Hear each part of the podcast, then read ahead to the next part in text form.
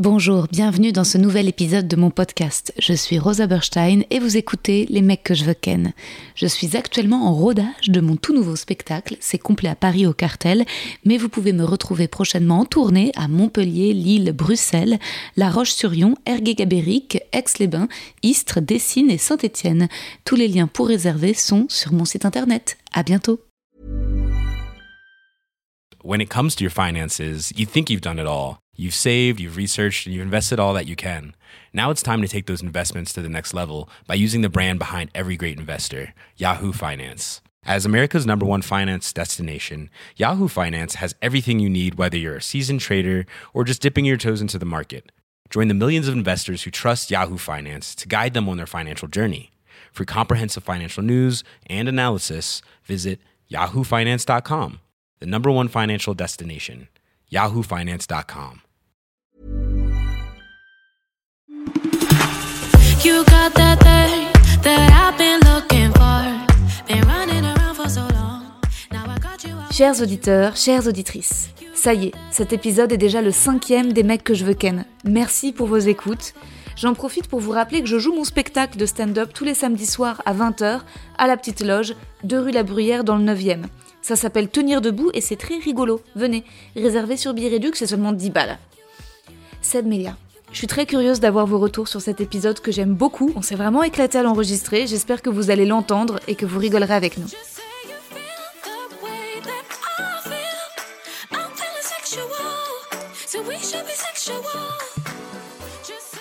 Bonjour à tous. Il n'y a que moi. Faut que je te dise la vérité, il n'y a que moi. Bonjour Seb Mélia. Oui. Bienvenue dans mon podcast. Merci. Les Mecs que je veux ken. Je sais pas, mais ouais. Ça me fait plaisir. En tout cas, ça va. Ça me touche. Ouais. Est-ce que t'es prêt pour ton petit poème ? Je suis venu que pour ça. Bon. Pour te dire la vérité. Oui, ok. Je l'attends avec impatience. Très bien. Alors, Seb Mélia, c'est la beauté mélancolique et l'humour mélancolique. Et la présence mélancolique. Sans jamais tricher, très, très sincère. Le petit rire particulier, la petite voix hésitante, rieuse, Seb dans tout ce qu'on peut envisager du masculin sensible, moderne.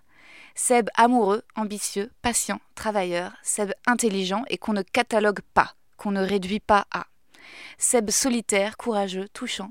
Seb qui aime les femmes, qui regarde les femmes, qui pense aux femmes, qui se questionne sur les femmes, qui parle aux femmes, qui rit avec les femmes. Seb qui partage. Seb sur scène, du Beau Saint-Martin au Théâtre Le République. Seb sur YouTube, plus de 100 000 abonnés, les vidéos de Seb, les podcasts de Seb, 190 657 fans sur Facebook quand même, le phénomène Seb Mélia, qui se plaint parfois de ne pas être connu, reconnu, alors qu'il est une figure incontournable du stand-up français aujourd'hui, demain et pour toujours, et jusqu'au bout, dans nos vies, dans nos oreilles, dans nos yeux, sur nos lèvres. Seb Mélia, ça va ? Est-ce que je peux mourir après ça ou pas ? Franchement, j'adore tes poèmes de début parce que c'est tellement vrai, c'est tellement, c'est bien écrit et je trouve que t'as un bon regard, t'arrives bien à capter les choses. Donc merci, ça me touche beaucoup, ça m'a mis très mal à l'aise. Au début je trouvais ça marrant, et après j'étais très gêné. Mais c'est intéressant, là, tu parles beaucoup de mélancolie au début, on me le dit souvent. Je sais pas pourquoi. On me dit souvent, des fois après la scène, il y a des gens qui viennent me voir qui me disent « Ah putain, c'est marrant, mais t'étais marrant sur scène. » Et quand on te voit après, t'as l'air si triste. Ouais. On me dit tout le temps ça, je sais pas pourquoi. Bah, c'est peut-être tes yeux. Il y a une tristesse dans le regard, il y a un truc... Ouais. Je pense que... Il y a des choses qu'on voit des fois, peut-être quand on est petit, et ça part pas du regard, je crois. Ouais. J'ai l'impression, je sais pas. Ouais, puis c'est ton... C'est ouf que tu l'aies capté, parce que tu m'en avais jamais parlé en vrai de ce truc-là, de cette mélancolie. Tu me l'avais jamais dit. Chaque fois qu'on se voyait, on rigolait et tout. Ouais. Si, et là t'arrives et je fais Seb qui veut mourir. Cette mélancolie, c'est quelque chose qui marche toujours avec sa corde. Bah, et d'ailleurs j'ai écrit justement parce que j'aimerais aussi dans le podcast après le poème parler de la première rencontre avec l'invité, du moment où des premières impressions. Et donc j'ai écrit un petit truc sur les premières fois que je t'ai vue. Et alors, donc moi, quand j'ai commencé le stand-up en janvier 2018, au tout début, je suis allée voir plein de plateaux en tant que spectatrice d'abord, et je t'ai découvert au start-up de Nîmes. Okay. Et je t'avais trouvé très très fort. Et en fait, très naïvement, je répondais à tes adresses publiques quand t'avais fait ton passage. Donc toi, tu peux pas t'en souvenir, mais t'avais demandé qui habite dans le 9-3. Et moi, j'avais répondu, moi, à Bagnolet. Et t'avais commenté, t'avais fait, ah ouais, Bagnolet, ok, ça va. Et ensuite, t'avais fait des blagues sur Saint-Denis.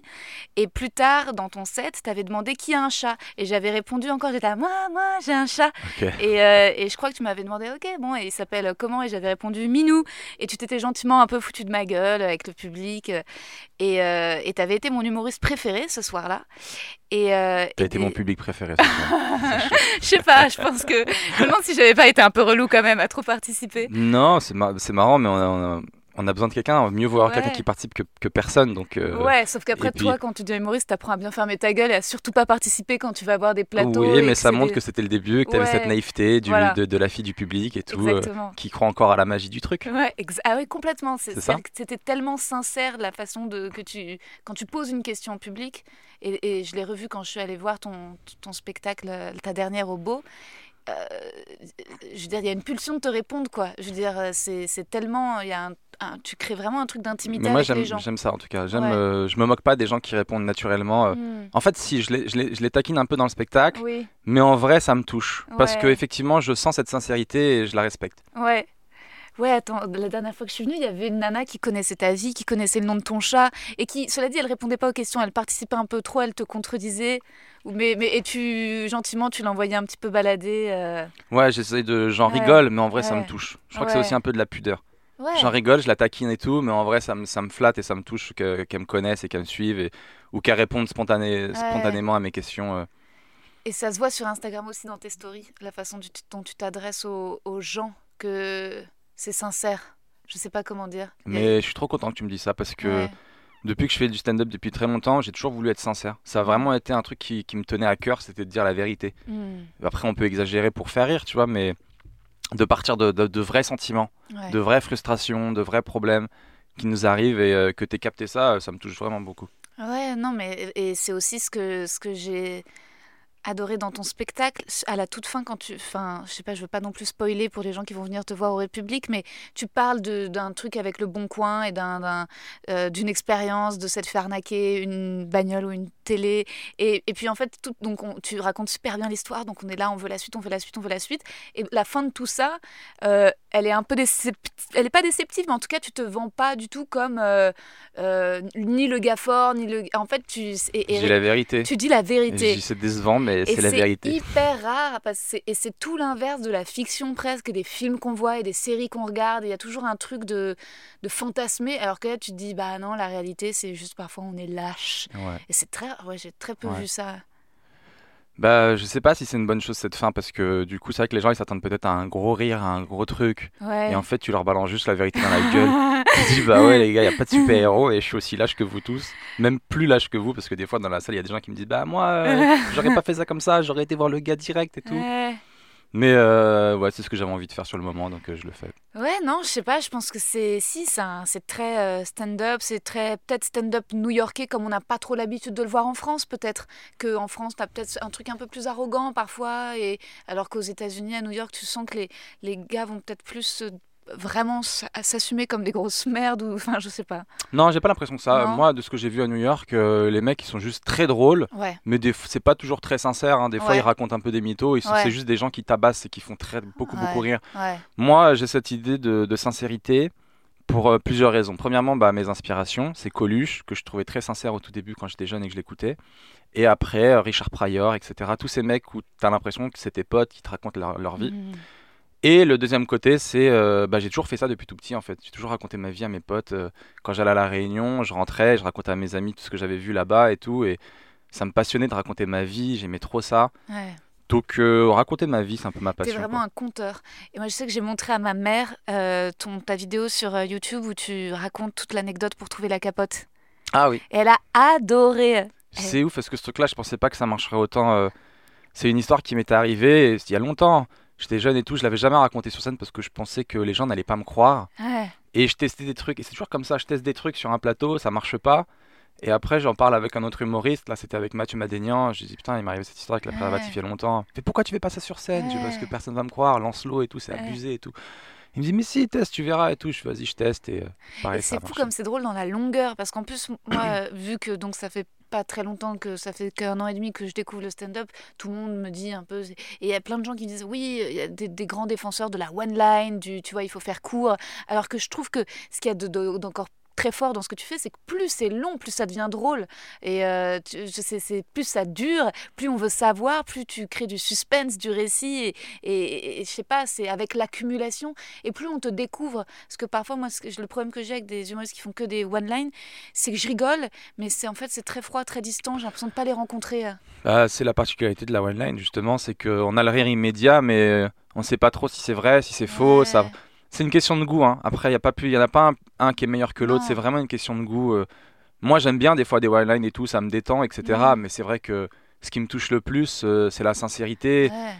J'ai beaucoup aimé le dernier spectacle de Chris Rock sur Netflix, je crois que c'est un de mes préférés de Netflix. Ouais, Tambourine, alors que j'étais fan de Chris Rock, mais pas méga fan, tu vois. Et celui-là, il m'a vraiment touché au cœur, quoi. Peut-être parce que je sortais d'une séparation, etc. Mais c'était fin, c'était juste, c'est juste, ça vise juste, c'est sincère. Ouais, c'était tellement touchant quand il est dans un couple, il faut forcément qu'il y en ait un qui soit un peu en retrait, on peut pas être tous les deux en avant. C'est comme dans un groupe de chanteurs, il y a qu'un leader. Et forcément, il faut qu'il y en ait un derrière qui joue du tambourine et qui sourit. Ouais, c'est un beau spectacle. Après, moi, il m'a un petit peu...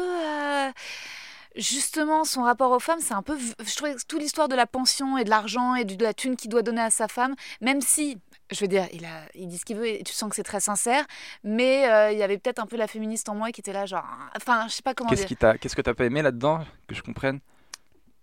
Parce que je le trouve très sincère et je le trouve au contraire très féministe, dans le sens où j'ai pas l'impression qu'il rabaisse les femmes ou qu'il les utilise. Il dit juste qu'il est dégoûté de donner de l'argent, comme n'importe qui serait dégoûté de donner de l'argent. Et... il explique qu'il a trompé sa femme 3 fois en tournée.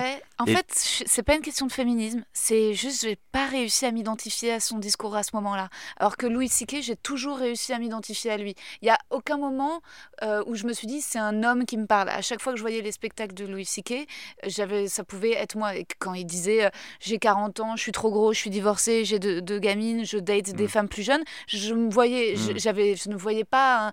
Alors que là, tout d'un coup, le spectacle de Chris Rock, j'ai senti... un point de vue peut-être masculin sur la séparation et sur le divorce, et que moi, tout d'un coup, ça me parlait moins. Voilà. Ah, c'est possible. Ouais. C'est possible. Quand il dit que c'est la femme qui dirige, etc., c'est un vrai point de vue plutôt masculin. Quand il dit que dans le couple, c'est la femme, il dit si vous ne me croyez pas, essayez d'accrocher une photo de votre mère et vous allez voir combien de temps la photo va rester. Ça, c'est très drôle. Tu vois, je trouve ça trop bien. Ou quand il dit j'ai trompé ma copine 3 fois en tournée. Ouais. Et je sais que les filles vous dites non, Chris, pas toi. Ouais. Et les mecs vous dites quoi ? Que 3 fois, Chris. Ça c'est très très juste. Putain de romantique, mec. Tu dois être vraiment amoureux. C'est clair, c'est clair. Non, mais ça c'est trop fort. Ah, il m'a vraiment touché, Chris Rock, à ce niveau-là. Ça fait partie des mecs qui a mûri et il en est ressorti des bonnes choses de sa maturité. Ouais. Tu vois, moi j'étais fan de Dave Chappelle avant. Et ben là, les derniers Dave Chappelle, j'ai moins bien. Hein, et pourtant, tous mes autres potes stand-uppers, visiblement, ont tous adoré. Je les ai tous vus partager ça sur Instagram. Moi, j'ai trouvé ça un peu prétentieux. Ça parle de lui, de sa notoriété. Des fois, je trouve que ça enfonce un peu des portes ouvertes. Tu vois, retaper encore sur les trans, retaper encore sur les féministes, etc. Ouais, c'était moins... J'ai moins kiffé, alors que je suis fan de Dave Chappelle à la base. C'est vrai que moi aussi, je suis fan de Dave Chappelle, et j'avoue qu'en plus, quand tu vas voir les derniers spectacles, t'as évidemment envie d'être transporté parce que t'es fan. Exactement. Et tu pars avec tellement d'espoir, et tu fais les trans. La flemme. C'est un peu facile. Tant dire, il est tellement intelligent et tellement fort, il pourrait juste pile dire un peu l'inverse, en fait. J'ai l'impression que la notoriété, ça les diminue, ces gens-là. Tu vois, j'ai l'impression que Dave Chappelle, tu vois, son spectacle, il y a des moments qui sont vraiment très drôles et des moments où c'est vraiment très mou. J'ai l'impression qu'il n'y a personne pour lui dire attention, à ce moment-là, c'est peut-être un peu plus faible. Ouais. Tu vois, il y a aussi l'ego aussi qui joue aussi là-dedans. Ouais. Alors que les mecs comme Louis C.K. ou Chris Rock, j'ai l'impression que ça reste des travailleurs,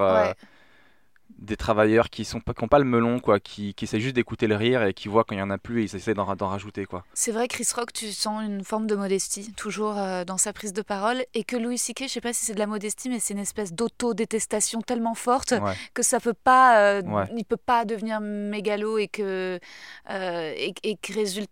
J'avoue que moi, j'ai du mal avec le stand-up quand je sens que le mec se kiffe trop, tu vois, qui veut me raconter ou me donner une leçon, tu vois. Moi, j'ai un problème, c'est que les gens qui se la racontent, mais que ce soit la stand-up américaine ou même français, j'ai du mal à m'entendre avec eux. J'ai un problème avec ça. J'ai une copine qui m'a dit une phrase qui est trop juste, Christine Béroux, que j'embrasse, qui est trop intelligente. Et elle m'a dit cette phrase, elle m'a dit « Regarde ton adversaire t'attaque, c'est souvent là son point faible. » Tu vois. Et au début, je comprenais pas cette phrase.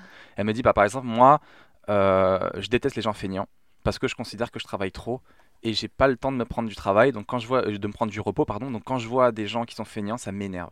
Et ben moi, je déteste, je sais pas pourquoi je déteste les gens qui se la racontent. Et en fait, c'est parce que moi, j'ai pas confiance en moi. J'ai toujours du mal à me la raconter. Alors quand je vois des gens qui se la racontent alors qu'ils viennent d'arriver dans le stand-up depuis pas longtemps, ça m'énerve, ça me bloque. Ouais. Donc on a chacun un peu nos points comme ça. Et même s'ils sont là depuis longtemps, à vrai dire, c'est tellement tout d'un coup séduisant, quelqu'un qui a une modestie, une douceur. S'ils sont là depuis longtemps, je suis plus tolérant. Ouais. Je me dis il peut se la raconter. Tu vois. Certes, c'est vrai que tu peux te dire ça, mais tout d'un coup, quand quelqu'un qui est genre, je sais pas, un Yacine Bellous ou un Thomas VDB qui, moi je me souviens quand genre justement ils sont tellement facilement approchables, ou même Baptiste Le Caplin qui sont des mecs tellement doux, tu vois, en fait très doux, et donc résultat tu te sens pas comme une merde. Moi j'ai arrêté d'aller dire mon admiration, enfin avec ce podcast j'y retourne, mais c'est-à-dire que parfois putain j'ai craqué les gars, oh Seb Mélia, mais non parce que c'était dur d'aller voir quelqu'un que j'admirais, de me prendre un vent. Mais moi j'ai fait ça toute ma vie et je le fais encore, et je te dis d'avance ce qui va se passer, c'est que les gens ils vont pas te respecter, tout simplement parce que quand tu lui montres que t'es trop admiratif, ils te respectent pas, mais en même temps on s'en bat les couilles, parce qu'après tout je ressens de l'admiration, je le dis quoi, si t'es pas capable de l'accepter, c'est ton problème, tu vois. Si tu prends ça pour de la faiblesse, c'est ton souci à toi, c'est pas le mien. Absolument, et je vais pas laisser ça régner. Mais alors par contre, tu sais que donc je parlais de notre première rencontre, on en a pas parlé. Moi j'ai beaucoup de choses à dire, mais je sais pas si je peux le dire. Ce que j'avais noté, c'est voilà, donc ensuite tu t'avais fait des blagues là, le chat. Est-ce que tu sais que depuis le début de ce podcast, on rigole pas beaucoup. Ouais, est-ce que c'est grave ou pas? On s'en fout. Non, moi je m'en fous. Ouais. Non, moi je m'en fous. Je veux dire, faire des blagues ou pas, des machins, c'est pas. Je te kiffe.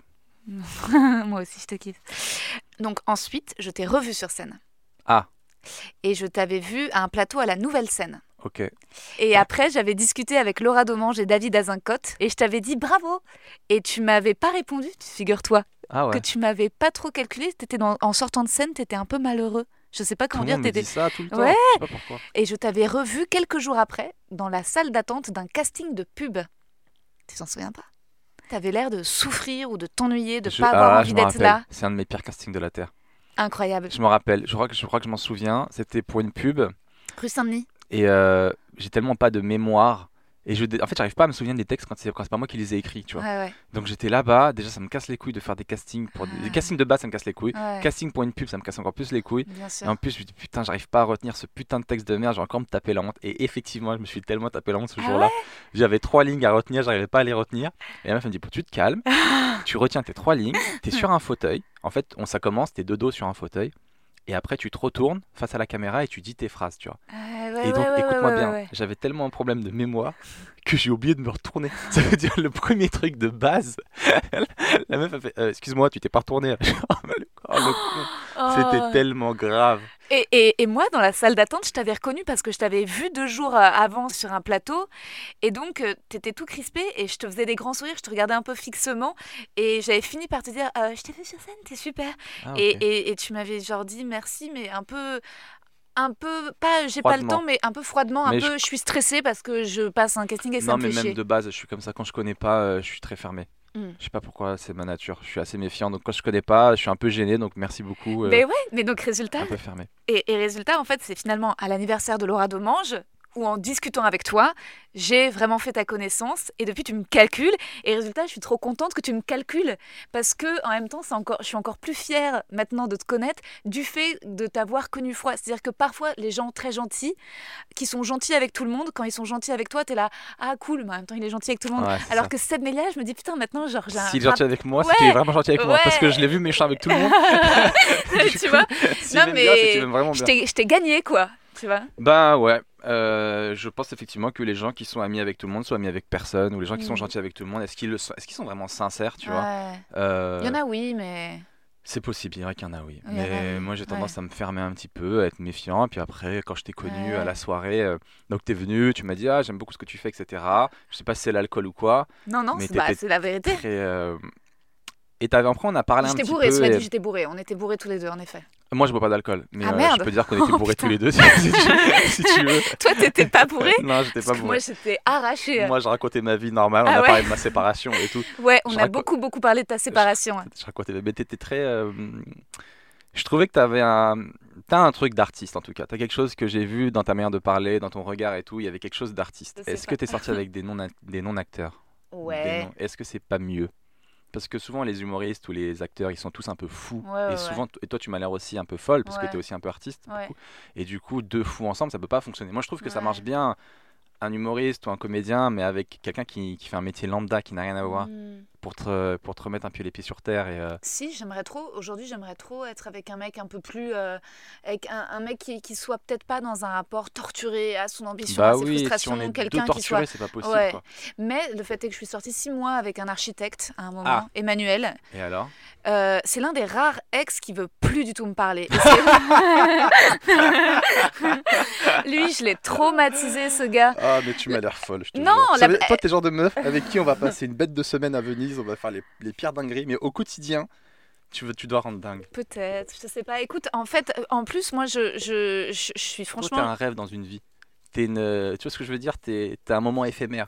C'est on kiffe notre life et après chacun reprend sa vie. Mais on peut pas être avec une meuf comme toi. C'est pour ça que je me suis tapé des mecs mariés, c'est parce qu'ils ont dû se dire exactement ça, tu vois. Oui, ça fait de moi l'amante parfaite. Je te jure, t'es un moment d'évasion. Je te jure, t'es une pub pour un voyage. Non, maintenant c'est pas vrai. Maintenant je veux faire des enfants, je veux être une mère, je veux être... Non mais je suis sérieuse aussi, hein. Tu vois, je suis propriétaire de mon appart que j'ai acheté toute seule. Bravo. En tournant dans des pubs, en me faisant chier à faire des castings. J'ai tellement de respect pour les gens qui achètent leurs trucs quand ils sont comédiens, tu vois. Ouais, je suis intermittente du spectacle depuis longtemps. Mais ça n'empêche que oui, je suis névrosée. Et Emmanuel, et tu vois, souvent, en plus, moi je me suis souvent fait larguer, hein. Quand même, globalement. Oui, ça m'étonne pas. Et je suis sûr que t'es le genre de meuf à courir après le mec, une fois largué. Ah, mais quand on s'est connus, tu m'avais pas dit que tu courais après un mec, je me souviens plus. Ouais. Tu courais après un mec, mais ça se voit. Ouais. T'es le genre de meuf à taper à la porte à minuit et tout. Mais qu'est-ce que j'ai fait de mal ? Ouais, grave, je l'ai fait ça. Non, mais j'ai un côté, je pense, harcelant, ouais. Je veux pas. Non, mais c'est horrible la façon t'imagines, putain, je vais. Non, mais ce genre de personne a aussi des bons côtés. T'es quelqu'un de passionnel, avec on peut faire des trucs de dingue. Ça se voit, toi, demain, on te dit viens, on prend un avion tout de suite, tu dis oui. Oui. Moi, c'est mort. Moi, tu me dis on prend un avion tout de suite, mais t'es malade, j'ai une scène ouverte, j'ai tout de même un truc tout pourri, mais je me suis engagée, ça se fait pas et tout. Puis ma valise, elle est pas prête et tout. Toi, ça se voit, t'as déjà un sac de côté. Toi, t'as un sac de côté avec 3 slips, un t-shirt. Il est là, il attend que ça. Il y a un passeport dedans. Grave. Il attend qu'une proposition pour partir. Ça, c'est un truc de juif, cela dit. Non, mais c'est vrai. Il y a toujours mon père et ma mère, toujours dit, tu sais, non mais c'est vrai, son père, je crois qu'ils avaient une espèce de petite valise avec les passeports au cas où il faut partir du jour au lendemain, tu vois. Et c'est pour ça qu'ils m'ont dit, sois bonne à l'école, apprends l'anglais, on sait jamais. Apprends l'anglais, on sait jamais. Ouais, t'imagines, s'il faut partir du jour au lendemain, faut que tu puisses parler une autre langue, etc. Faut que tu puisses faire un métier que partout tu puisses faire. Bon, par contre, je sais pas coudre, ou tu vois. Mais c'est bizarre. Non, et en tout cas, Emmanuel, l'architecte, non, ça a pas marché. Mais en effet, par contre, oui, j'étais partie du jour au lendemain le rejoindre en Autriche.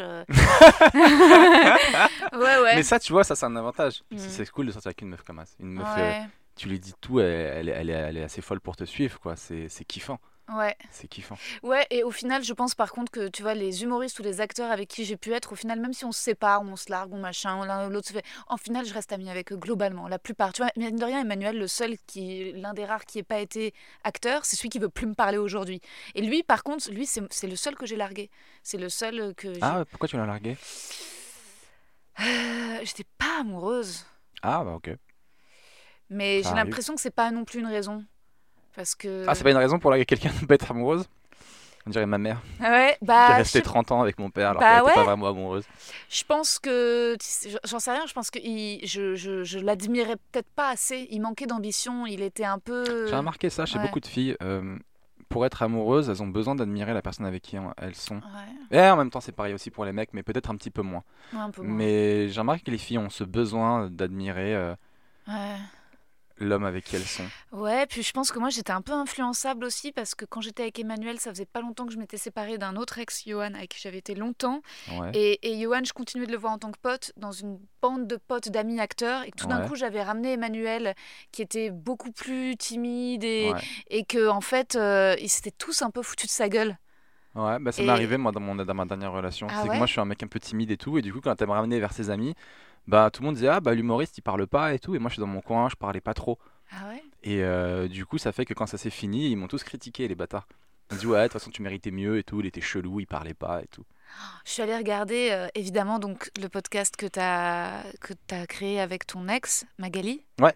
Une heure avant la rupture. Une heure avant la rupture, et c'est assez dingue, c'est totalement sincère, un peu j'ai l'impression d'influence américaine aussi, ou peut-être non de... J'ai eu aucune influence moi quand j'ai fait ce truc là, je l'ai fait vraiment sur un feeling, c'est-à-dire que je chantais qu'elle et moi, bon ça battait un petit peu de l'aile, mais en même temps quand on se voyait et qu'on parlait on se répondait bien, on rigolait beaucoup ensemble, ça se répondait bien, et moi franchement j'ai un bon flair, j'arrive trop à sentir les trucs, et là j'ai dit putain il y a un truc à faire, viens on fait un podcast tous les deux, un truc de couple, je suis sûr que ça peut parler à des gens. Il s'avère qu'il y a un Américain qui l'a fait aux États-Unis, mais je n'étais pas du tout courant.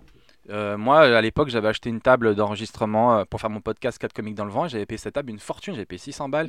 Et mon podcast 4 comiques dans le vent, mais à contresens, je le faisais une fois tous les 2 mois parce que ça demandait beaucoup de travail, etc. J'ai dit putain, c'est dommage, j'ai acheté cette table 600 € et je la rentabilise pas. Viens, on se fait un podcast toi et moi une fois par semaine et tout, et on en parlait, on le faisait jamais. Et je me rappelle, c'était un soir, je sais pas pourquoi, mais je me rappelle que c'était un jeudi.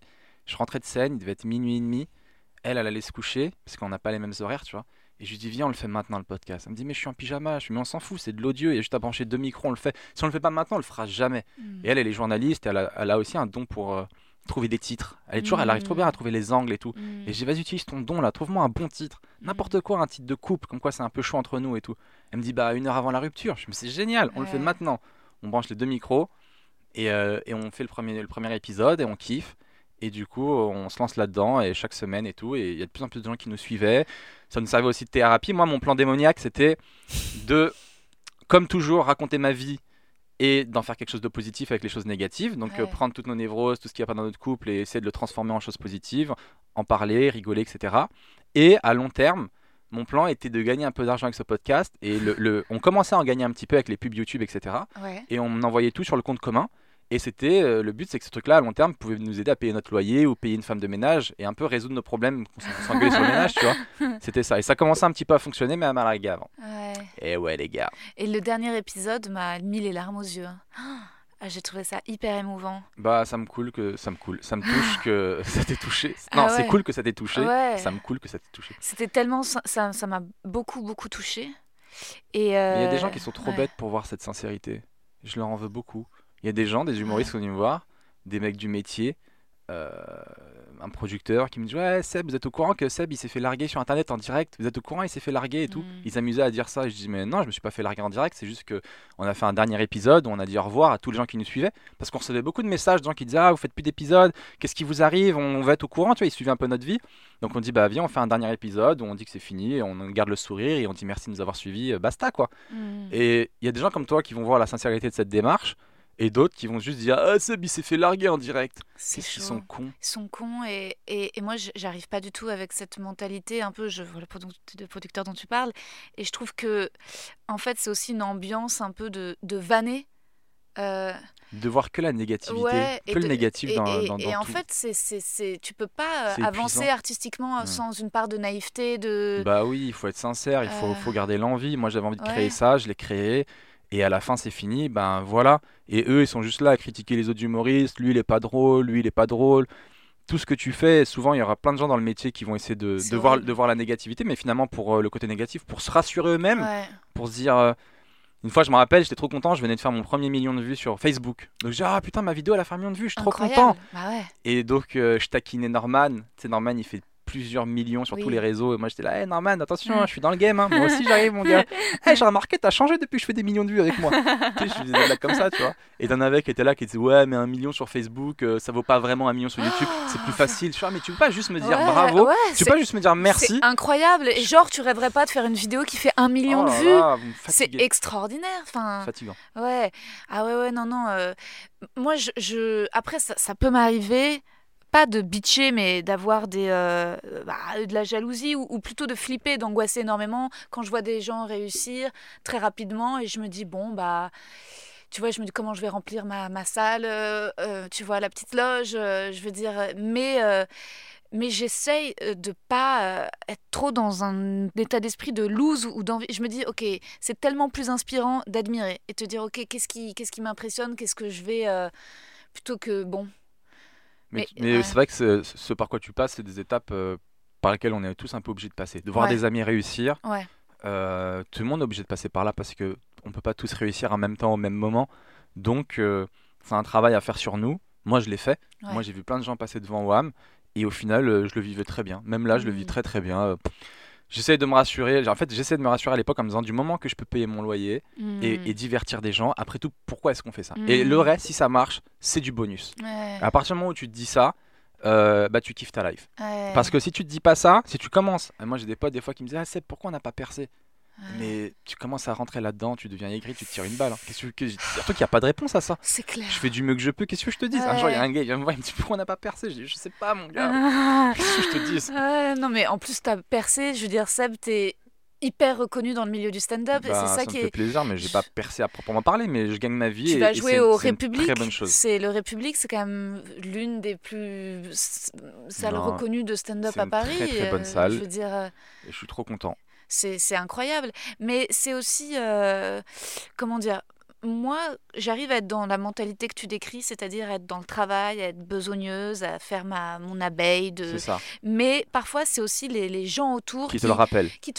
Oui, tu vois, là sûr. Par exemple, ça m'arrive de voir une vendeuse, voilà, on va dire, et que vous êtes comédienne, mais c'est eux qui te demandent mais pourquoi vous n'avez pas percé, pourquoi machin, etc.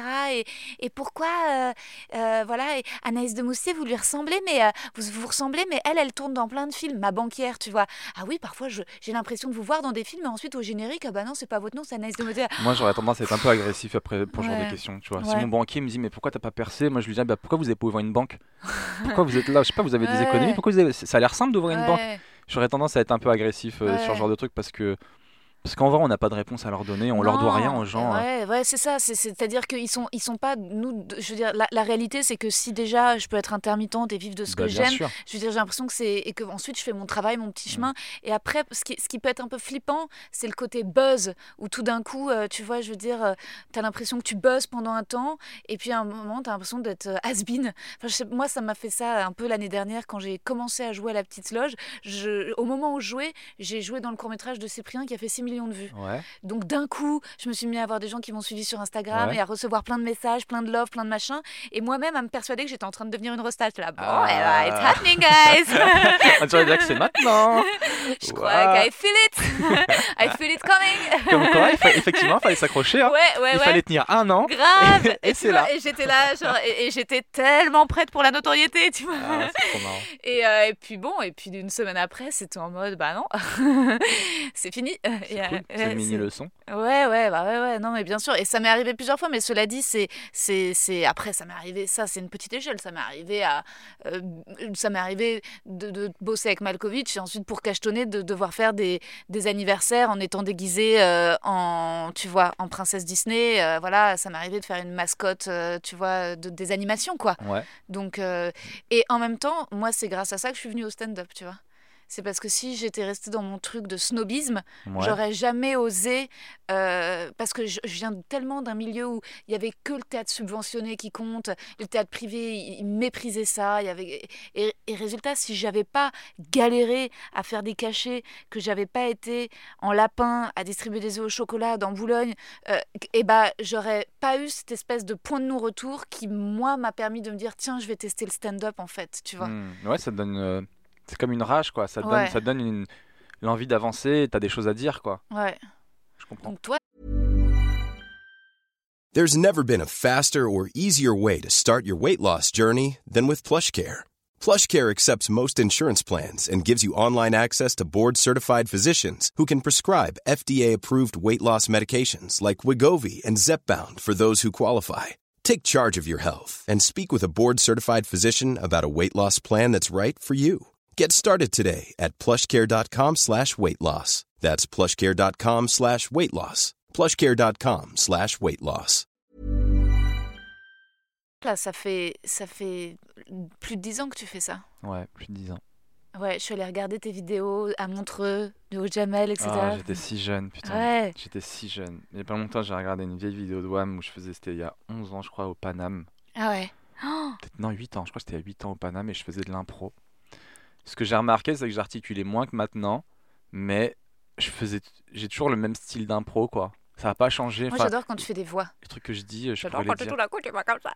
C'est quand tu parles de quelqu'un, c'est les moments que je préfère, quoi. Et pourtant, tu les fais trop bien. Ah, et okay. Tu fais des bons, et parfois tu changes de voix. Et c'est vraiment très, très marrant. Merci. Ouais, voilà. Je suis un peu une gamine. Et est-ce que avant ta relation avec Magali, tu étais un peu un coureur de jupons ? Oui, parce que tu es un très beau mec. Je me suis beaucoup amusé. Ouais. Pas parce que je suis un très beau mec, parce qu'on me calculait pas quand j'étais au collège, au lycée, ouais. Donc du coup t'as une espèce de revanche sur la vie où tu veux kiffer ta life. Et avec le stand-up, c'est vrai que c'est un peu facile, donc ouais. Du coup t'en profites, quoi. Ouais, c'est assez rare que je parle à un mec qui a enchaîné, qui a été un coureur de jupons, puis ensuite a été maqué pendant longtemps. La plupart de mes amis mecs, où ils ont toujours été un peu maqués longtemps dans des longues relations, ouais. Où ils sont des coureurs de jupons et ils sortent pas trop de ça. Et résultat, c'est étonnant de discuter avec quelqu'un qui a pu être un séducteur, qui a pu avoir plein de conquêtes, puis qui d'un coup est tombé amoureux et est resté longtemps avec... tu vois, ça me donne un peu l'espoir. Mais... Ouais, est-ce que les choses sont figées ? Est-ce qu'on est tout le temps, est-ce qu'on est destiné à être tout le temps pareil ? Moi, je pense que il y a rien de très sain à être un coureur de jupons. Il y a rien de très. On fait ça pourquoi ? Pour combler quelque chose, pour combler une espèce de vide. Ouais. Et puis tu peux te dire au bout d'un moment, t'as fait le tour. Ouais. Après, t'arrives, tu vieillis, etc. Tu dis bon, j'ai fait le tour. Tu rencontres une meuf qui peut-être te fait changer aussi. Tu te dis bon je vais tenter, je vais essayer d'être sérieux et tout, parce que de toute façon les autres meufs. À bout d'un moment, t'en as fait le tour, quoi. Et, mais c'est vrai qu'on fait un métier où c'est tellement aussi des fois un peu plus facile que d'autres métiers, que c'est très dur de ne pas céder à la tentation. Ouais. Et justement, j'en parlais avec un pote qui est très... il s'appelle Alpha, je le salue. Alpha qui est très sain, tu vois. C'est toujours le mec, je le connais depuis le lycée, c'est un pote du lycée. Toujours été sain, toujours été le bon gars, qui s'énerve avec personne, qui est très, très sage et tout. Et je dis Alpha... comment tu fais, toi, pour... t'as jamais été coureur de jupons, t'as jamais été... Pourtant, j'imagine qu'il y a des meufs qui te draguent, etc. T'as jamais cédé à aucune tentation et tout. Et il me dit cette métaphore que je trouvais trop bien. Il me dit, c'est comme quand tu prends le métro. Quand tu prends le métro, tu vois plein de pubs. Il y a plein de pubs qui te vendent des objets très beaux, etc. Et pourtant, c'est pas pour autant que t'achètes tout. Ouais. Tu vois les choses et tout. Et je dis, c'est vrai. C'est pas parce qu'on... Il dit, quand t'as des offres de meufs, quand t'as des meufs qui draguent, etc., c'est comme de la pub qui t'appelle et t'es pas obligé de céder à tout, tu vois. Et je dis, c'est clair, mais en même temps c'est si facile. C'est si facile d'y céder, et puis quand on t'a pas calculé quand t'étais jeune avec les meufs et tout, tu peux prendre une espèce de revanche et tout, donc t'essaies d'en profiter, etc., quoi. Ouais, mais grave, mais moi je serais un mec, je serais un gros... Je pense que... Pourquoi, là, tu l'es pas ? T'es pas une meuf qui t'amuse ? Tu t'amuses pas parce que t'es une fille ? Non, mais moi, comment dire ? J'ai l'impression que parfois j'ai l'impression d'avoir zéro libido, je sais pas. Moi c'est pas pour rien ce podcast, c'est vraiment faut que j'admire, et après ensuite je suis un peu fleur bleue. Parfois j'ai la flemme, si je tombe sur un mec ensuite je reste accrochée, mais non, je baisse pas là, ça fait longtemps que j'ai pas. Moi j'ai une question. Ouais. Est-ce que tu peux rester amoureuse longtemps, sachant que tu as besoin d'admirer quelqu'un? On imagine bien qu'au bout de 10 ans l'admiration elle s'épuise quand la personne tu la connais par cœur, vous vivez ensemble, tu l'as vu aller aux toilettes, tu l'as vu dans des moments de bad peut-être. Ouais. Est-ce que tu peux toujours rester amoureux de quelqu'un? Oui. Non, c'est enfin... Oui, non. Enfin, je suis d'accord que l'admiration, ça va avec la passion, ça va avec le fantasme, ça va avec le début de ce que tu projettes. Exactement. Mais après, je me vois très bien transformer ça en relation d'amitié. Et de toute façon, maintenant, je veux des gamins, tu vois. Donc, en vrai... Tu veux des gamins, oui, ok. Oui, j'ai flippé. Non, mais j'ai compris. Je veux des gamins dans le sens où je veux pécho des gamins. C'est pour ça que j'ai flippé. Moi, je veux des jeunes, donc c'est sûr, je les admire. Donc, non, c'est pas flippé. Ça. C'est que... mais c'est vrai qu'au départ, t'as un truc de waouh, et puis ensuite, ça change. Mais maintenant, voilà, je te dis, le prochain kidam qui va passer, c'est... Moi, ça fait partie des trucs qui me font peur aussi avec les filles, c'est que on sent que vous avez besoin de nous admirer, on fait les coques au début et tout, mais vous croyez qu'on a que ça à faire, nous, de faire ça au bout de 10 piges? Moi aussi j'ai envie de me reposer à un moment donné, tu vois ce que je veux dire? Je peux pas, on peut pas vendre du rêve tout le temps. Et combien de fois je connais des filles qui ont dit j'ai rompu avec mon mec, ça faisait 10 piges, mais il me vendait plus du rêve à la fin. Mais vous croyez qu'on a que ça à faire, nous? On peut pas se reposer au bout de 10 ans? Moi je veux bien te vendre du rêve les 3 premières années, je t'emmène en voyage et tout, après c'est bon, faut se reposer aussi, faut... Ouais, mais c'est tellement dur le couple. Je crois que le couple vraiment ça me fait flipper. Moi j'ai du succès avec les femmes à vrai dire aussi. J'ai souvent eu des... Ouais, ça se voit. Tu dégages ce truc d'artiste qui peut coucher avec femmes. Alors que non, j'ai jamais couché avec des mecs. Non, je t'assure. Non, j'ai jamais eu d'expérience lesbienne. Tu dégages ce truc de moi je tombe amoureux d'une âme, pas d'un corps. Tu peux être une femme, un homme ou un chien, je peux tomber amoureuse de toi. Un peu connasse alors. Hein. Tu me vends du rêve. Non, je sais pas. Non, je sais pas. Non, moi, je pense que je sais pas. Non, parce que les meufs, je sais pas, me trouver. Je vois comment je pourrais briser le cœur à une fille. Je sais pas comment. Ah ouais. Si. Comment je pourrais. Mais toi, tu peux briser des cœurs à même à un homme, ça se voit. Parce que moi, les filles comme toi, ça me fait peur. Les filles passionnelles. Parce que les filles passionnelles, elles t'aiment aujourd'hui. Elles te disent, moi, combien de fois on me l'a fait ça ? Je suis grave amoureuse de toi et tout. Et puis un matin, tu te réveilles, je suis plus amoureuse. Je sais pas, la magie est partie. Et puis il y a ce gars là-bas qui lui me vend vraiment du rêve. Salut. Tu vois, moi j'aime pas les meufs passionnelles parce que j'ai peur, j'ai besoin de stabilité. Moi j'ai besoin d'une meuf qui t'aime, mais pas beaucoup, mais sur le long terme, tu vois. Pas moi les meufs qui viennent, qui te combien de fois ça me l'a fait, qui te déclare sa flamme. Mais je t'aime, t'es l'homme de ma vie. Et 3 semaines après, elle se barre. Je crois que j'étais l'homme de ta vie. Non, moi je suis pas complètement comme ça parce qu'en vrai, je suis besogneuse et travailleuse. C'est-à-dire que si je suis amoureuse, par contre, je vais beaucoup donner pour l'autre, tu vois, je vais pas repasser ses chemises, mais tu vois, mais je vais vouloir l'encourager énormément, le soutenir, je suis pas, je pense pas être dominatrice, tu vois. Moi je suis comme ça aussi, j'aime bien que la personne avec qui je suis, elle soit bien, et j'ai tendance à beaucoup l'aider dans son travail, voilà. À l'aider à se développer, et c'est comme ça que j'envisage le couple. Moi je nous vois comme une équipe, et on doit se tirer vers le haut, et à partir du moment où une des deux tire l'autre vers le bas, je pense que c'est mort. Ouais, complètement. Ouais, c'est clair. Mais tu vois, moi, je pense que je fais peur aussi. Je sais pas si... J'ai l'impression qu'il faut que je cache une partie de ma personnalité. Je te le confirme. L'enfer. Ah ouais, merde. Non, je rigole. Mais... Non, il y a forcément un mec qui attend une fille comme toi. Moi, je peux pas. Moi, tu me fais peur. Ouais. Moi, les filles passionnelles, ça me fait flipper. Parce que je sais que je vais tomber dans le panneau. Je sais que tu vas me faire des grandes déclarations, je vais y croire. Et après, tu vas te barrer et je vais être trop triste. Tu vas avoir une autre passion pour un autre gars. Non, un Rodrigue qui fait de la peinture sur Montmartre. Je le vois déjà, le gars. Et je me dis, mais qu'est-ce qu'il a plus que moi ? Un mec avec des abdos de ouf et tout. On sait pas comment il les a, mais il fait de la peinture.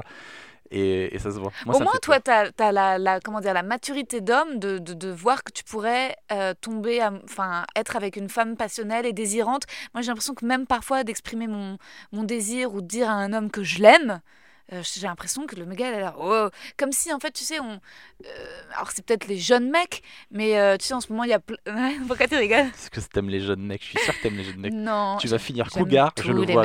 Non, j'aime tous les mecs. J'aime plutôt... Non, plutôt les vieux mecs. T'aimes les vieux mecs ? J'aime tous les mecs. Ah, c'est vrai que je te vois aussi avec des vieux mecs. Mais oui. Non. Maturité. Bien sûr. Parce que les jeunes, ils vont pas te combler. Ils sont pas assez intelligents, pas assez matures. Toi, t'as besoin qu'on comble ton cerveau avant qu'on comble autre chose. Ah ouais, complètement. Et donc... Ouais, j'ai compris. Ouais. En fait, je pense que l'admiration, ça se cultive si tu as des discussions intéressantes et marrantes. C'est vrai que si tu peux avoir des débats, si tu peux sortir d'un film, et si tu peux déjà. Ouais. Moi, j'attends pas énormément du couple. On se nourrit l'un l'autre. Exactement. Ouais. Ce que j'attends du couple, c'est on a tous les deux la carte UGC, on va au cinéma 2-3 fois par semaine et on a des discussions intéressantes. 2-3 fois par semaine, c'est beaucoup. Bah 2 fois. Ah, dans un couple, quoi, ça fait 10 piges. Tu vas plus de 3 fois par semaine au cinéma. Hein. Ah ouais, si, non, il faut sortir au cinéma. Il faut sortir au cinéma et ensuite sur le chemin du retour, on discute du film on est d'accord ou pas d'accord, etc. Et ça, pour moi, c'est aussi important que le sexe, tu vois, peut-être. Totalement. Bah oui, mais je suis d'accord avec toi. Ouais. Mais Magali, ton ex, elle est très belle. Merci. Mais aujourd'hui, t'as passé un peu à autre chose, j'ai l'impression. Bah ouais, j'ai eu une période où je me suis un peu amusé. Je suis un peu retombé là-dedans. Puis là, maintenant, ça y est, c'est fini. Je me suis un peu restabilisé. Enfin, retomber là-dedans, rien de totalement... Je veux pas... Quoique, moi, ce qui me ferait peur chez toi, Seb... Ah, qu'est-ce qui te fait peur chez moi ? C'est ce couteau. Non, c'est que le sexe soit trop violent avec toi. Je me dis, tu vois, derrière cette douceur, ce regard évangélique, Angélique, ouais. Angelina, Jolie, Evangélie, bref, tout ça. J'aurais trop peur que tu m'encules à sec. J'aurais que ça fasse mal. La violence de la phrase. Non, mais c'est totalement sincère. J'aurais peur qu'on s'embrasse et qu'à un moment tu sois là. Alors maintenant, tais-toi, retourne-toi. Non. Je peux quitter le podcast. Je prends les mains de Seb pour le rassurer. Merci. Non, mais c'est vrai. Tu crois Je me dis, je serais pas contre une sodomie. Mais une sodomie bien préparée, tu vois, genre vraiment au bout de quelques mois, pas dès le départ, tu vois, et qu'on en ait un tout petit peu discuté avant.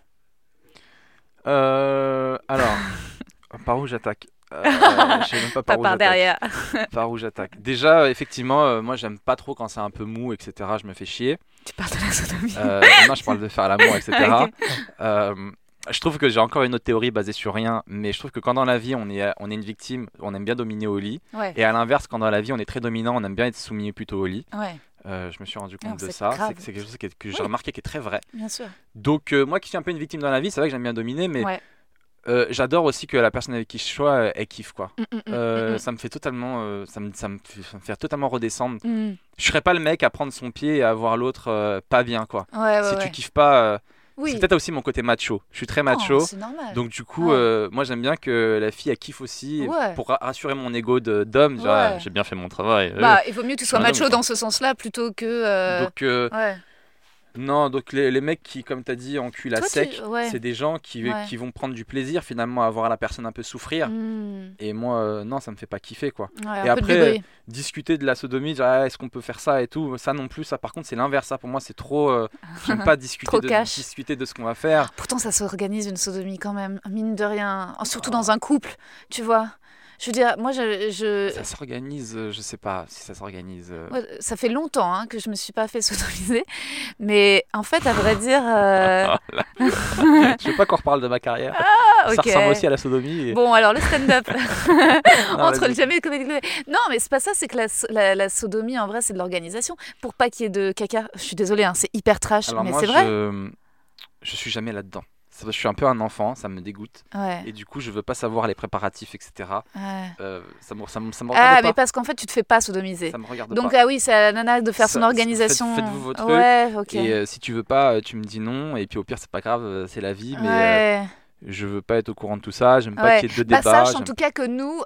mais cela dit, en fait, j'ai été juste avec un seul mec qui vraiment kiffait ça. Et c'est le seul avec qui j'ai... Les autres mecs, ensuite, ils étaient tous terrorisés par ça. Ils avaient envie, ils étaient là... Et puis en fait, ils avaient peur. Et donc, entre parenthèses, c'est trop marrant, une meuf qui demande une sodomie.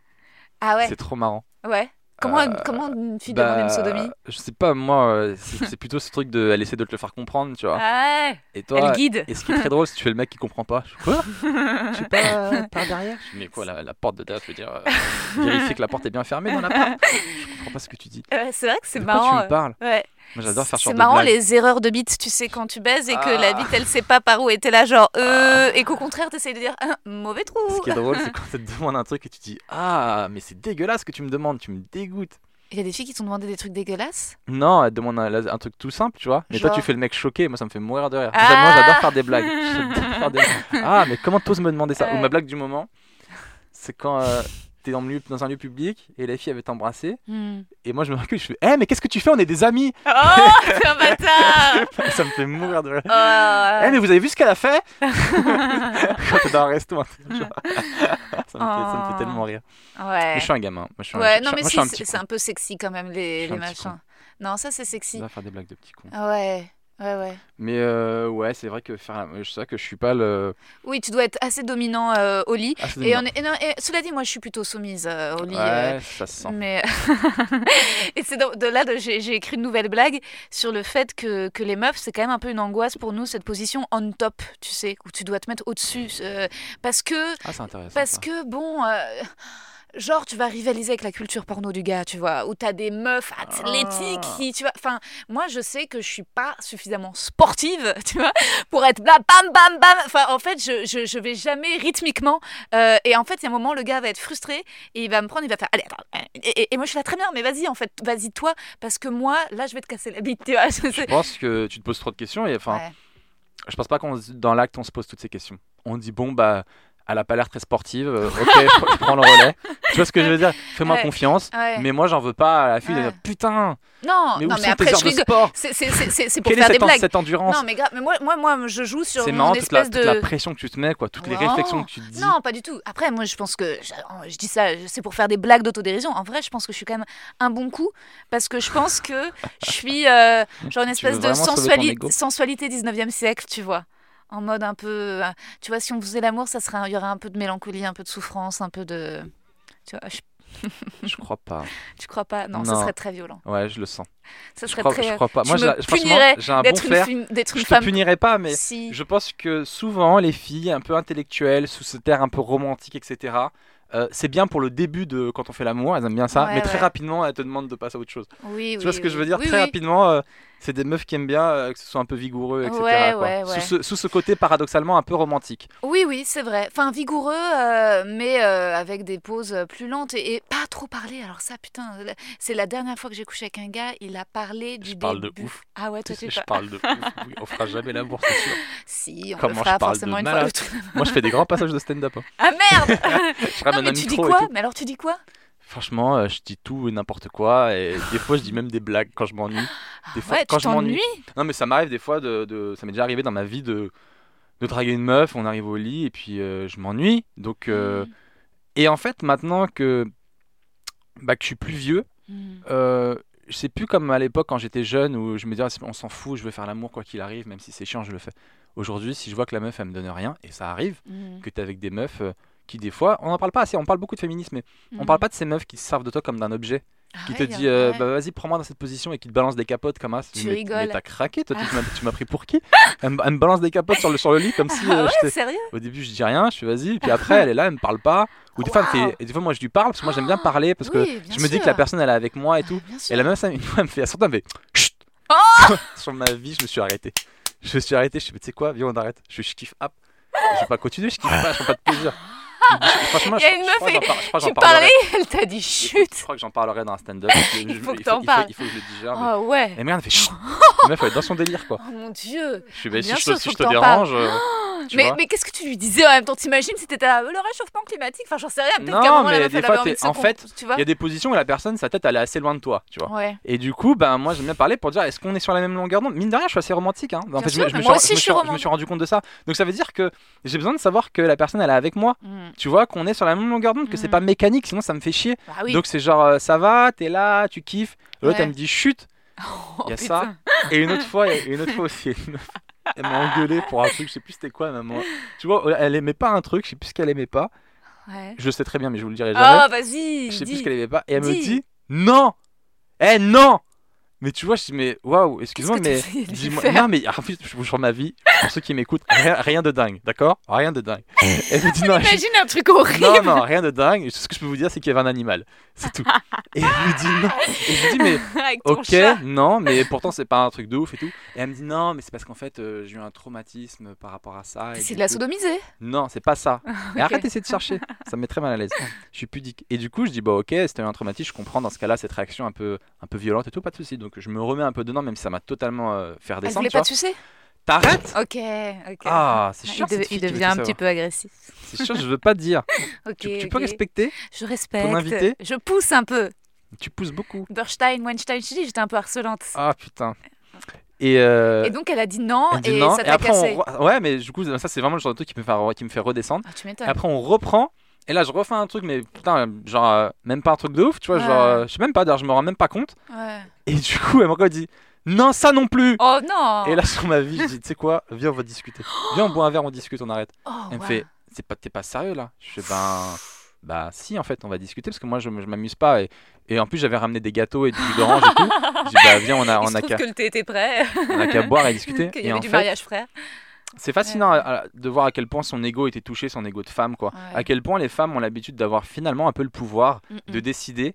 Ça aussi, j'aimerais bien en faire un stand-up et en parler parce que il y a ce mouvement féministe qui est très fort, etc. Mais il y a aussi ce mouvement où des fois les femmes elles nous utilisent un petit peu, tu vois.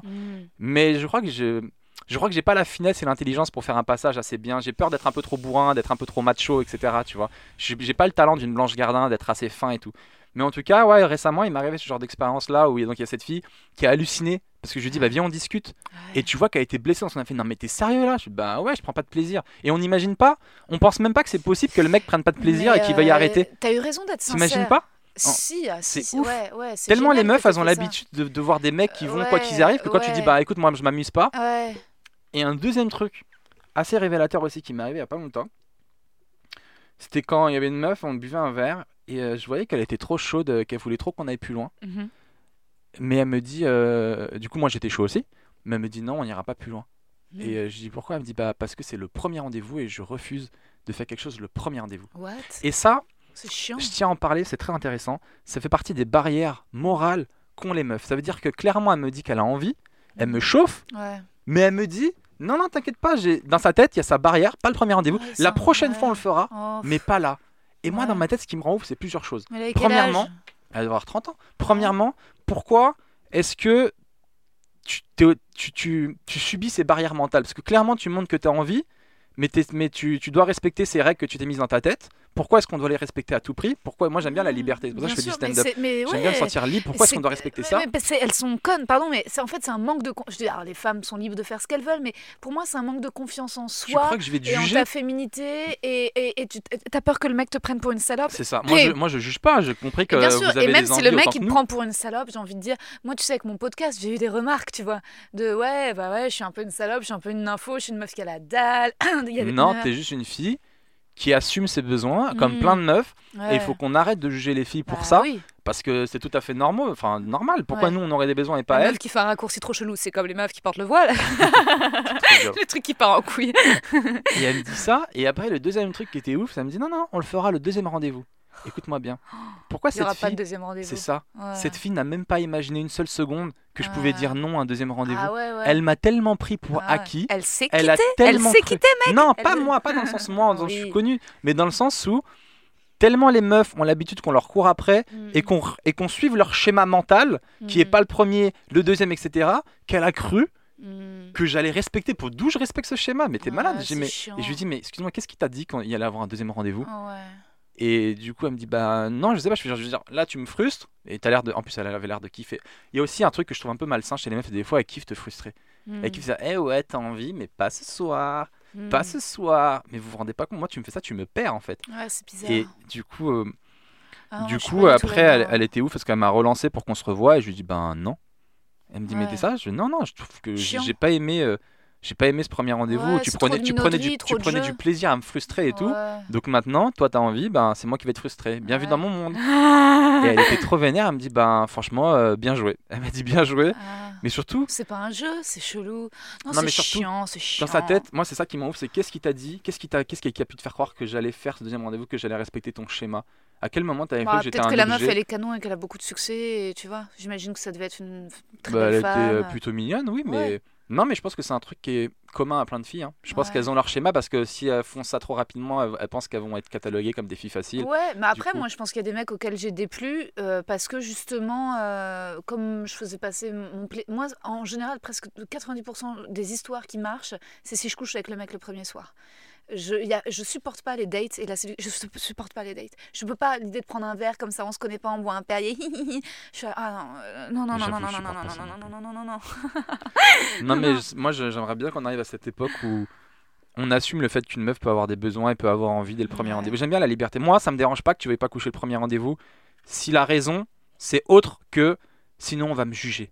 Tu vois ce que si c'est parce que tu connais pas assez le gars, je pense qu'elles sont un peu victimes de société patriarcale de. Mais moi même je ne supporte pas l'idée du rendez-vous. Je peux pas, tu vois. Je peux pas les appeler, je peux pas. T'es obligé aussi. Bah non, moi je rencontre les mecs à des soirées, des anniversaires, des j'en sais rien, des machins, des trucs, et il faut que ce soit un hasard de conséquences. Là la dernière histoire d'amour que j'ai eue, c'était un acteur que j'admirais beaucoup, c'était à une fête de fin de tournage classique, c'est mon lieu de chasse. L'attaque privilégiée. C'est mon lieu de chasse. C'est là où j'opère. Fin de tournage.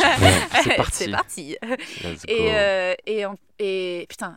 Et gars, demain soir, je le vois à la projo du film dans lequel on... Bref, tu veux venir avec moi, on se roule des pelles pour lui foutre un peu les boules? Non. T'as raison. Et en tout cas, et ce mec, on a couché. C'est moi qui suis allée le voir en lui disant t'es tellement fort, je t'admire. J'ai une question. Est-ce que les mecs avec qui t'as couché le premier soir, t'as senti qu'après ils t'ont pas respecté? Certains. Mais lui, non. Lui, en fait, ce qui s'est passé, c'est. Mais il est plus âgé, puis c'était genre une espèce de.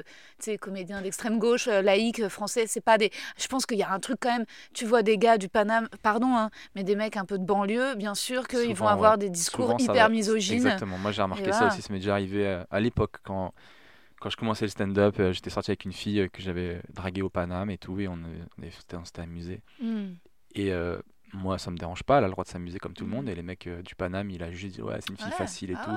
J'ai dit non, toi, quand tu sors avec une fille le premier soir, t'es pas un mec facile, mais elle, c'est une fille facile. Et j'aimais pas ce truc-là. Mais souvent, c'est des jeunes.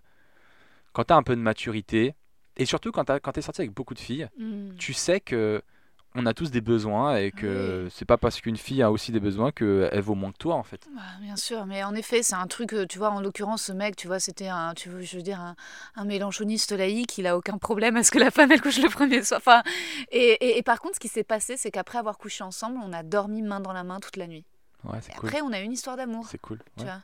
Mais aujourd'hui, on vit une époque où les histoires d'amour, elles commencent tous par un plan cul, hein, j'ai l'impression. Ouais, je suis d'accord. J'ai l'impression qu'on couche ensemble et puis après, on voit ce qui se passe. Et puis, si on s'entend bien, si on a envie de se revoir, et ben... Tu peux pas mettre trop de pression au départ. Tu peux pas être « Alors, et toi, entretien d'embauche Ah bon, la ligne 2, le soir, tu rentres... Oh, » Non, je peux pas. Faut que ça arrive presque par accident. Mais moi, je suis très sincère. Tu sais, tu dis que t'as arrêté de baiser avec une nana parce que tu prenais pas de plaisir. Moi, ça m'est quand même souvent arrivé, là, récemment, en couchant avec des gars, de dire « Sorry, but by the way, je n'ai pas joui. » Et d'être... Ah, c'est intéressant. Ouais, et tu vois... Et alors, qu'est-ce qui se passe dans ces cas-là, alors? Je me masturbe. Déjà, c'est intéressant que tu le dises déjà. Ouais. Excuse-moi. Non, vas-y. Non, mais non, vraiment, c'est toi qui fais ça. Excuse-moi, je n'ai pas joué. Donc, est-ce que tu peux revenir, s'il te plaît, au lieu de te rhabiller et de prendre ton taxi? Non, mais c'est-à-dire que. Alors, j'exagère. Parce qu'est-ce qui se passe? Non, ce qui s'est passé, ça dépend. Il y a un jeune mec avec qui. J'avais pu avoir un rapport sexuel, ça se termine, il jouit, puis le gars pense que c'est terminé. Et donc, j'ai fait hello, j'ai pas joui. Ouais. Et donc, résultat, ce qui s'est passé, c'est que je me suis masturbée à côté de lui. Et bon. Je crois qu'il a, je sais pas s'il J'ai déjà fait plein de fois moi aussi à côté avec des meufs. Ouais, en vrai c'est quand même très efficace, mais. Mais moi j'aime, mais je vois que mon ego d'homme. Ah ouais, le supporte mal. Moi je reviendrai moi te faire l'amour, je pense. Oh. Je te laisserai pas te masturber toute seule. Mesdemoiselles, Seb Mélia qui revient vous faire l'amour. Non mais c'est vrai, je trouve ça cool de le dire. Après faut pas engueuler le mec, faut le dire gentiment. Non. Eh, j'ai pas joui, d'accord. Tu reviens. Non. Après en vrai, non la dernière fois que je l'ai dit, le mec m'a fait ah ouais mais moi là, je suis KO. Et je lui dis bah oui mais en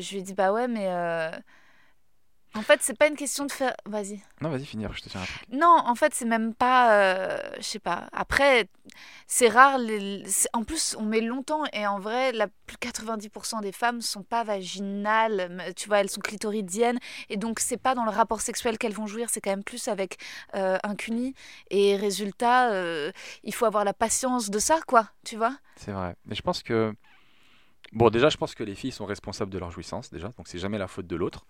Ça veut dire que il faut que tu trouves des moyens pour te faire jouir. Et après, effectivement, il faut le dire à la personne pour qu'elle puisse t'aider. Moi, il y a des trucs aussi que j'ai pas aimé. Parmi les filles avec qui je suis parti, etc., tu vois, c'est pour ça que ça m'est déjà arrivé parce qu'elles étaient trop concentrées sur leur jouissance à elles. C'est assez intéressant. Il y a des meufs, des fois, qui sont focus sur leur jouissance. Donc, et du coup, elles ne calculent pas. Parce qu'elles essayent d'atteindre leur jouissance. Donc, elles sont concentrées sur leur truc. Tu vois que dans leur tête, elles ne sont pas avec toi. Elles sont sur elles. Leur but, c'est de franchir la ligne d'arrivée, de kiffer. Et c'est très dur, mais c'est totalement possible d'arriver à jouir tous les deux en équipe, en fait, et de kiffer. Mais moi, j'aime pas ces meufs. Ça m'est jamais arrivé. Ces meufs qui sont... Ça m'est déjà arrivé plein de fois. Ah ouais mais ces meufs qui sont... Non, t'as l'air trop difficile. Hey, tu reviens, d'accord? Je suis fatiguée. Non, peut-être... J'ai mon spectacle dans 10 minutes. Tu reviens. Je veux jouer une deuxième fois. Non, mais en 69, quoi. En 69, tu peux éventuellement arriver à synchroniser. Moi, je peux pas... Alors, je sais qu'en fait, tu vois, même maintenant, vaginal, ça n'existe... Ça veut rien dire. Le clitoris, c'est très long. Je tiens juste à dire aux gens que pendant qu'on parle de ces sujets très intimes, il y a un mec balèze, hein, genre 1m80, peut-être 95 kilos, avec une grosse barbe, qui est là, qui nous regarde, et nous, on est là, on parle de Hugues, et tout, et lui, il est là, avec un petit regard sadique. Je crois qu'il est en train de se branler, hein, ni vu ni connu. Mais en plus, Sareski, à un moment, il avait des questions pour toi. Et je pense que qu'est-ce que tu voulais savoir sur Seb Mélia? Non, c'était tout à l'heure quand tu parlais du moment où tu t'étais amusé avant d'avoir rencontré Magali. Qu'est-ce qui fait que Magali a fait la différence? Je suis tombé amoureux. Je crois que j'avais jamais été vraiment amoureux avant elle. J'étais attaché, mais je savais pas vraiment ce qu'était l'amour. C'est ouf, hein, d'avoir découvert ça. C'est-à-dire que du coup, je redécouvrais plein de choses. Genre, je regardais des films où il y avait des mecs, leurs femmes étaient kidnappées. Je les regardais plus pareil. Je me disais, ah ouais, d'accord, ok. Donc, c'est ça que tu ressens quand la meuf que t'aimes est kidnappée. Ok, je comprends mieux maintenant. Tu vois ce que je veux dire? Avant, c'était genre, vas-y, va sauver ta meuf, tu vois. Maintenant, c'est, t'imagines si c'est ta meuf. Wow. Et du coup, ça crée plein d'angoisse en moi. Le fait d'être vraiment amoureux, je me dis, putain, s'il lui arrive quelque chose, mais comment je vais faire? Je tiens tellement à elle et tout, ma vie, elle va basculer si elle me lâche.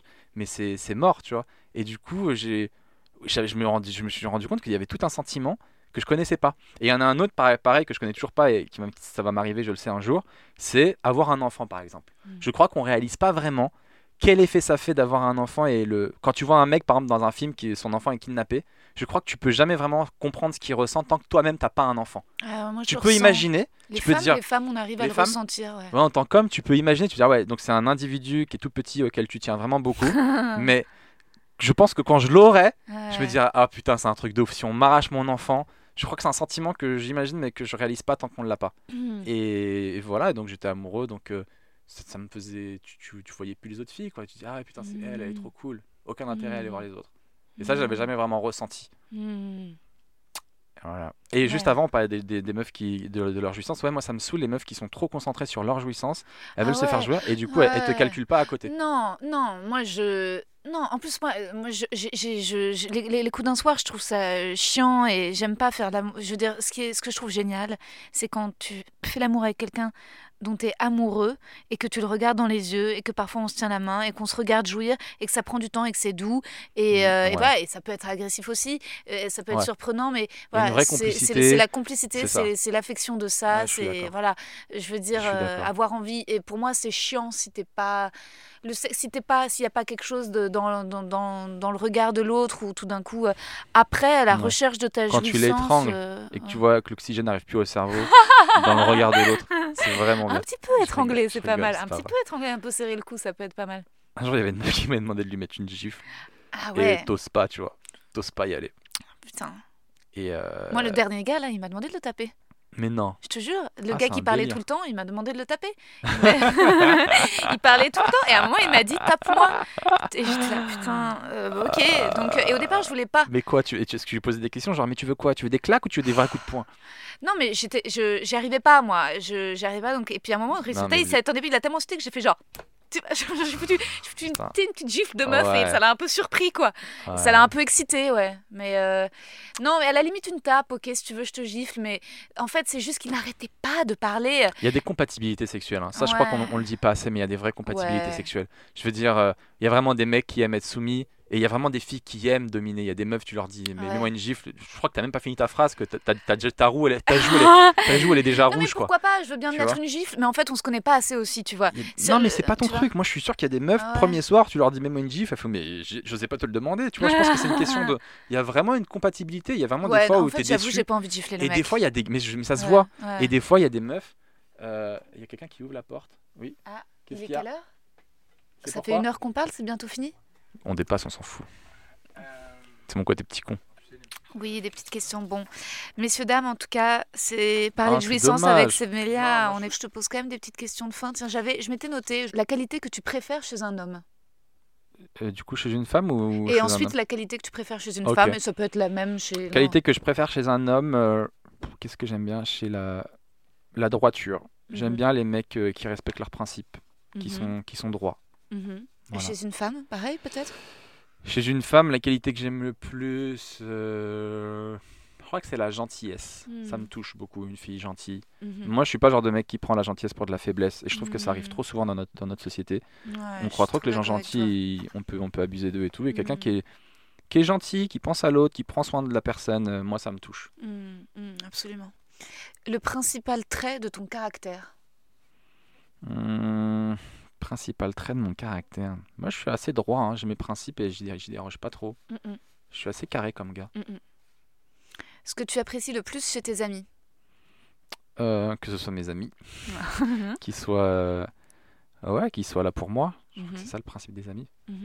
Ton principal défaut? Oh, j'en ai tellement des défauts, putain. C'est quoi mon principal défaut? Je crois que c'est que j'ai pas confiance en moi. Je pense que je réfléchis trop. Je remets tout en question tout le temps. C'est très chiant. Ton occupation préférée? Qu'est-ce que j'aime faire le plus? Baiser? Ouais, baiser peut-être. Le stand-up, j'aime beaucoup. Jouer à la console, j'aime beaucoup. Je crois que ce qui me fait le plus kiffer dans la vie, c'est de monter sur scène et de raconter ma vie. Donc, ça peut être cliché, mais non, je crois que c'est là où je me sens le mieux. Et c'est ton idée du bonheur, c'est ça Franchement, ouais. Je crois que j'aurais pas d'autre rêve dans ma vie que d'avoir des salles remplies, de faire kiffer les gens. Je crois que j'ai pas d'autre rêve. Même pas faire du cinéma, même pas. juste avoir des gens qui sont là et on kiffe ensemble. Et des fois, je me dis, putain, c'est trop bien, quoi. C'est comme une évidence. Tu dis, putain, c'est clair que c'est ça ma vie. C'est ça l'amour. Et quel serait ton plus grand malheur ?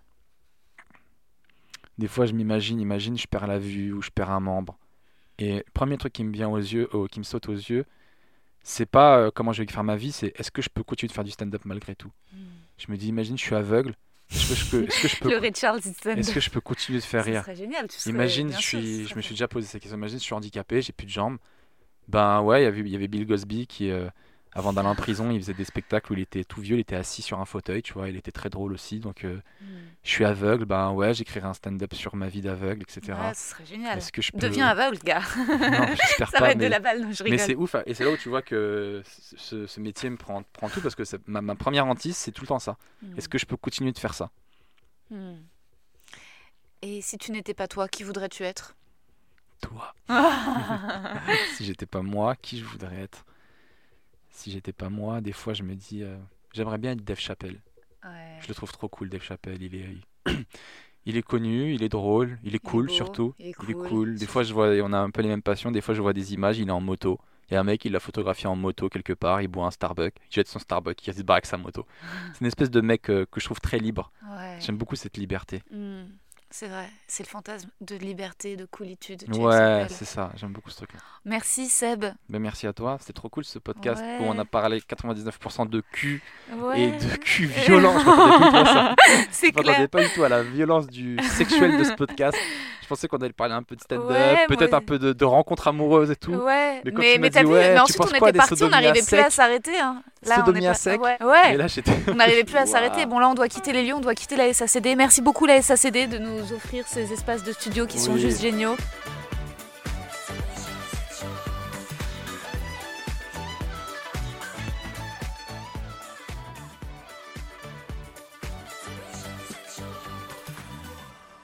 Alors, est-ce que vous avez rigolé avec nous ? Si oui, allez l'écrire en commentaire sur Apple Podcast. Et si vous n'êtes pas encore abonné, abonnez-vous, mettez-nous 5/5, faites-nous l'amour, quoi. Et ne manquez pas Seb Mélia au République, il joue jusqu'à décembre, mais prenez vite vos places, ça cartonne. J'espère que ça vous a pas gêné, le passage sur la sodomie. Est-ce que vous pratiquez la sodomie ? Si oui, à sec ou préparé ? Enfin, vous voyez ce que je veux dire. Dites-nous tout dans les commentaires sur Apple Podcast. Je vous aime, vive la France, vive Seb Mélia. Say, oh my God, I see the way you shine. Take your hand, my dear, and place them both in mine. You know you stopped me dead while I was passing by, and now I beg to see you dance just one more time. Ooh, I see you, see you, see you every time. And oh my, I like your style. You make me wanna cry. And now I beg to see you dance just one more time. So they say, dance for me, dance for me, dance for me. Oh, oh. I never seen anybody do the things you do before.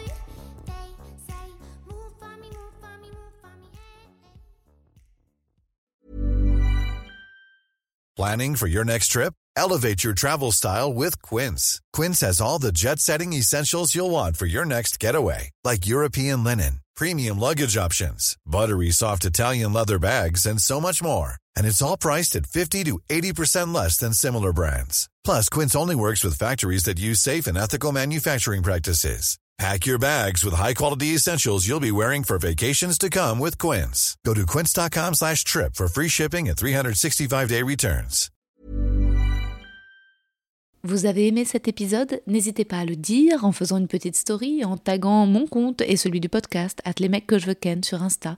Vous pouvez également soutenir mon travail en venant voir mon spectacle, en lisant mon livre et en commentant sur YouTube les replays vidéo de mes chroniques sur France Inter. Je suis tous les mardis dans Zoom Zoom Zen. Merci, bisous.